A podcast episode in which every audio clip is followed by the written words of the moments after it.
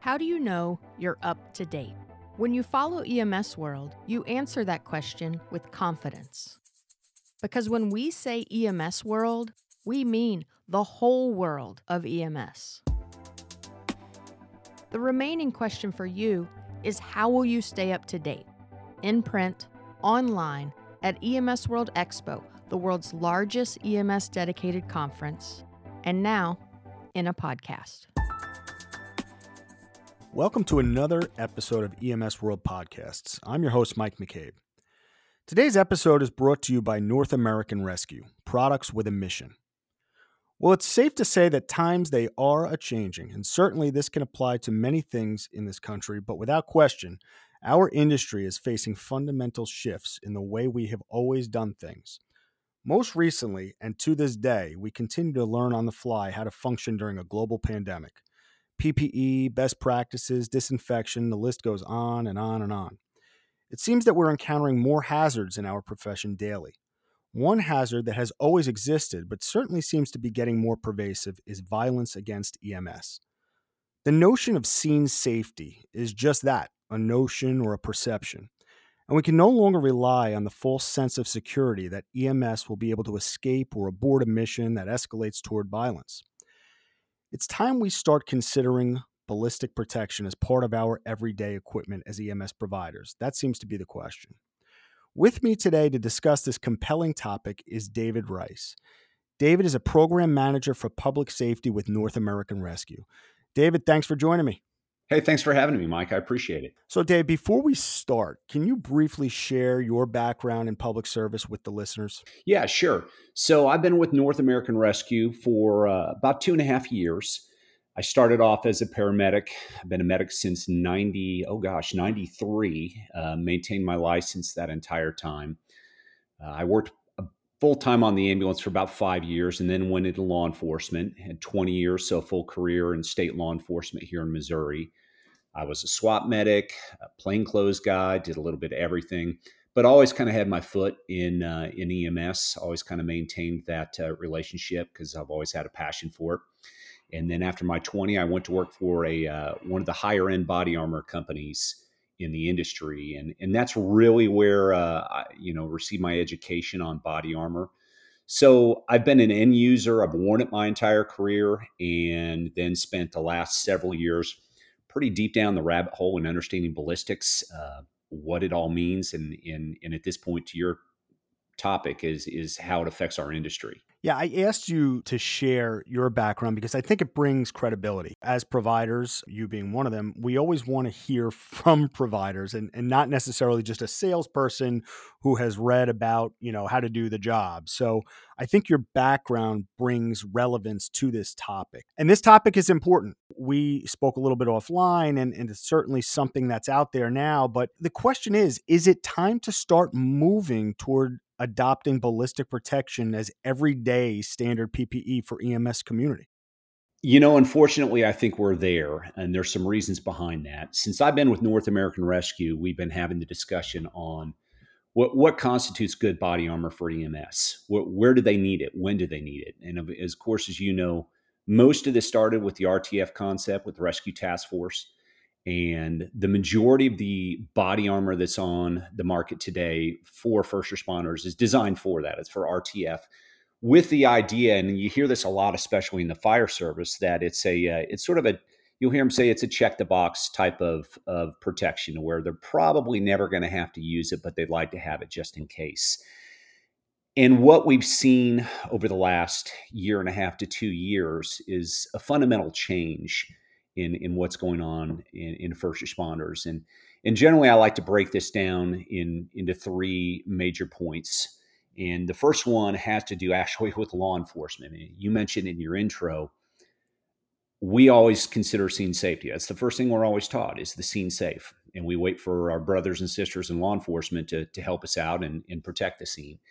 And with the decline in policing over the last year and a half, that's really affected scene safety because you can uh, we can get into stats if you want but most major metropolitan police departments around the country are significantly understaffed at this point i mean some upwards of 30% and there's there's all kinds of Uh, interesting stats on that as far as how far the different areas are down. Um, and, and that's going to affect first responders across the board. So the first point I, I, generally tell customers is the reason we need to rethink or reframe how we're looking at body armor. There's three points: decline in policing. Along with that, we're seeing a significant rise in violent crime. They generally go hand in hand. Uh, there's some pretty scary numbers, especially up in the Northeast in your neck of the woods. The number of shootings, the number of homicides, sexual assaults, etc.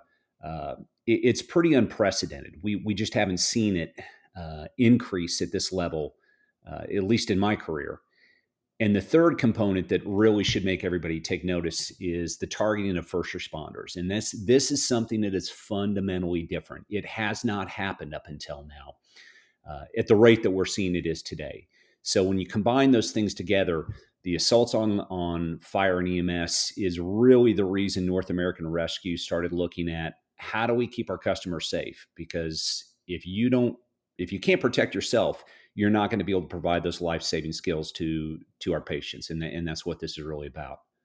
It's scary. Um, you know, you bring up some really uh, valid points in in the way you lay this out, and truth be told, we're dealing in such a, a volatile uh, environment here now in in the United States, and certainly we've spoken about this on previous podcasts, but the way that the general public views police and law enforcement in this day and age has changed drastically. That's a separate topic in into in how that has come about. But the tentacle effect of this is that yes, it has now reached out into our industry where we were always considered the good guys and girls, right? We, we were off limits. Yeah. So the cops were bad and, and EMS and fire were good. It's just that has changed. Like you said, yeah. I mean, we're seeing more and more violence every single day just because we're there. It's pretty alarming. And so, one of the interesting things, you know, when going down the rabbit hole of well, what is the rate of violence against first responders?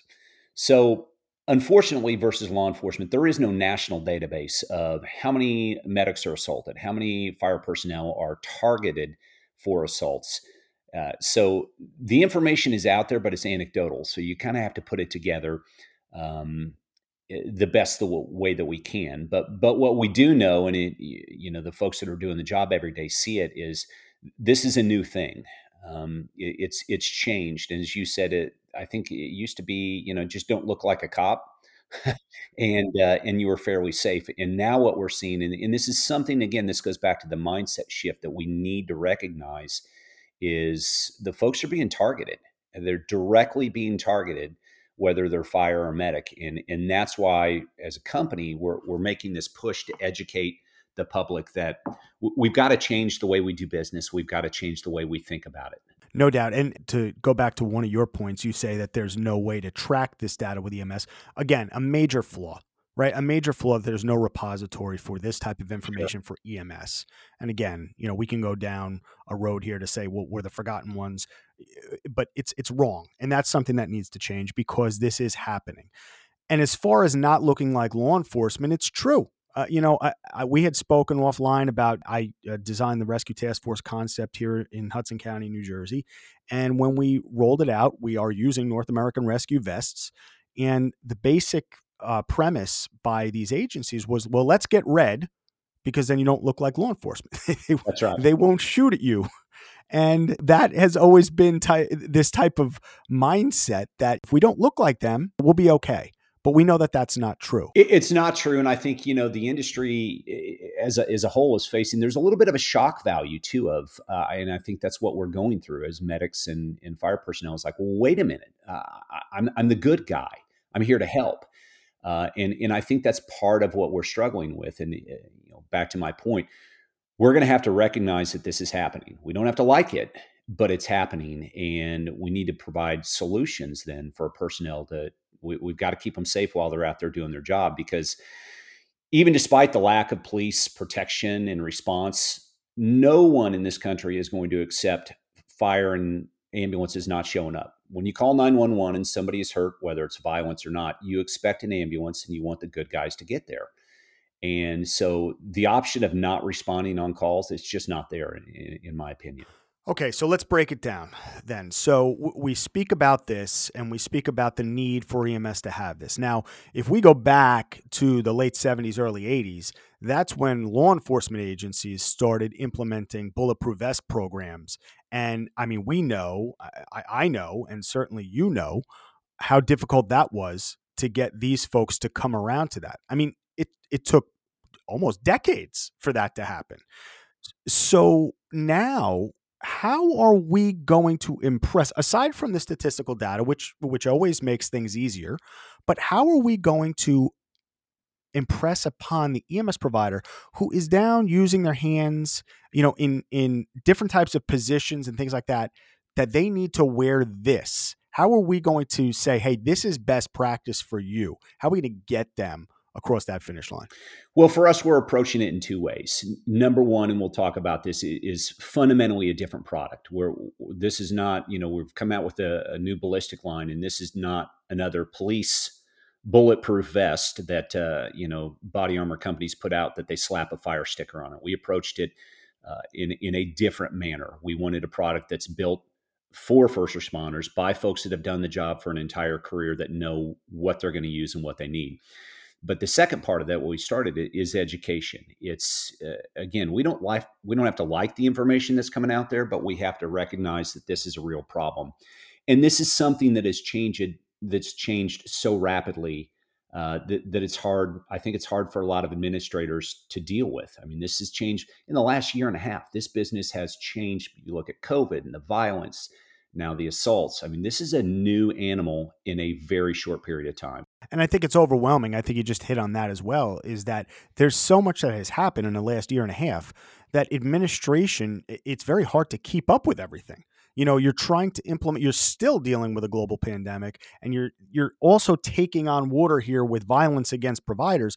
It's very difficult to implement this in unison. So, I think it's going to take some time, but there's also this confusion about ballistic attire for providers it's not just a one size fits all. And when I say that, I'm not specific to the size, but for what it can stop. So ballistics in itself does not mean that just because you wear this one vest, it's going to stop a long gun. It's it and as the same it would a handgun. How does that break down with ballistics? Yeah, that that's right. So the first thing I like to tell folks is nothing is bulletproof. There is no such thing as bulletproof. It, basically, these are built upon levels. And primarily, what we talk about first is soft versus hard body armor. So, soft armor consider like what a what a law enforcement officer wears every day underneath their vest or if it's an outer carrier. It's that soft material. So soft armor is there to protect against handgun threats. It does not stop rifles. So that's what we have to start with. So you can't uh, double or triple up soft armor and say well now that's going to stop a rifle. That that's not how it works. To stop a rifle you actually need hard armor which is a hard plate and there's different materials uh, when it comes to that. But to bigger point to your question, usually what happens is we'll be approached by fire department or EMS, and they'll say, "Hey, we've got to, you know, we've got this situation where we're in danger. We need to buy body armor. What's the highest level? We want the highest level because we want our folks to stay protected." So part of the education process is explaining to the folks in this industry what's the difference between soft and hard armor. What what do they stop? And then looking at the data and saying, okay, just because this is the highest level, that may not be the right solution for your department. And most often it's not. So we're very much a science based company. We look at the data and the statistics. Uh, if you have the best information, you can make the right decision for your department. And there is no one size fits all solution. Every department is different, rural versus city, uh, the types of calls that you go on. So that's how we approach it is is providing the education, giving the information so the customer has all of that and they can make the best decision. So soft armor is a starting point. And, and I always start with there because a lot of times people say, well, what's the highest level? It's rifle plates. Oh, okay. Well, what's the highest rifle rating, which is a level four? Well, we want that. And I generally try to talk folks out of that unless they have a specific need when you look at the data as far as how people are being shot in this country, and we and we do track that. The FBI, it's something called the Uniform Crime Reporting System. It's the UCR data, and anybody can look it up. It's all open source. Overwhelmingly, consistently, year after year, people are shot with handguns the most, specifically nine millimeter handgun. So if you're playing the overwhelming odds, we need to start with providing good coverage for soft body armor for first responders. That's a starting point. After that, if you had a specific need for rifle plates, actually, when you look at the data, very few people are shot with rifles comparatively to handguns, to blunt objects, to stab or knife wounds. It's it's a very small percentage. If you had a, a specific reason tactically for rifle plates, then absolutely we can talk about that and what's best for the department. But the starting point, in, in our opinion, because you follow the data and it proves it to be true, is soft body armor for the personnel that are out there on the street. And from a practicality standpoint, I would I would believe that that would work in favor of having more individuals in the EMS industry don this type of equipment on a regular basis because it's not as cumbersome as hard armor. Yes.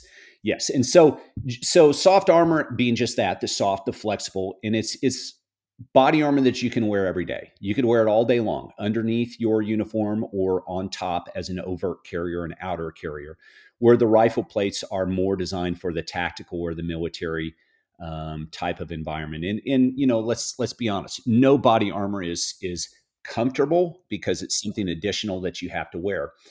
Uh, but we approached it differently. So you mentioned, you know, Rescue Task Force, the, where you start uh, started that in your area. Most of the body armor on the market today for for first responders, for fire and EMS, was built upon the RTF concept. And because of that, because the money wasn't there to outfit every single person of the different shapes and sizes, they generally did a one size fits most approach. And the way they did that, though, is they took the, they would normally take the largest person on the department and they'd size it for the biggest person on the department to make sure it fits them. And everybody else had to adjust off of that, which essentially left you with a, uh, with a one size fits no one very well type of vest. Truth. and and let's be honest, if the body armor is not comfortable, if it gets in the way of you doing your job, you're not going to want to wear it. Right. And and and so again, back to when I mentioned in the beginning, we wanted to design some soft armor, body armor that could be used for rescue task force or daily wear that folks would want to wear that is more comfortable. So we started with an 80% solution. And what I mean by that is we took mm-hmm. your, your body types of the different shapes and sizes, and we wanted the base to start with that would fit the most people, the most comfortable. And then we can adjust from there as far as the smaller folks or the much larger people. There's ways around that. The best solution would be individually sized body armor for each person in the department. But that's cost prohibitive at this point. As you said, this is going to take time for for the industry to adopt and embrace. Um, so right now, I think the uh, a better one size fits most solution is probably the way to go. Yeah, and I, I mean, presumably, eh, we're we're going to be in a situation that we find ourselves in EMS all the time, and that is, well, where are we going to get the funding for that? Right? We're certainly not cash rich in our industry. We know that. So, you know, how are we going to be able to implement something such as this where it could be very cost prohibitive for agencies? Sure. So, there are grants and funding out there available, but but to your point, that's why I think right now we're starting with a one size fits most, but we're doing it in a smarter way. We're doing it in, in, a way in which is going to be more comfortable. So, if you can have a vest that can adapt to different sizes, of people on a shift, provide better coverage and be more comfortable. That's a good starting point. And the, and there are different reasons as to why body armor, some body armor feels more comfortable uh, and adapts a little bit better than than others. And so comfort is a big part of it.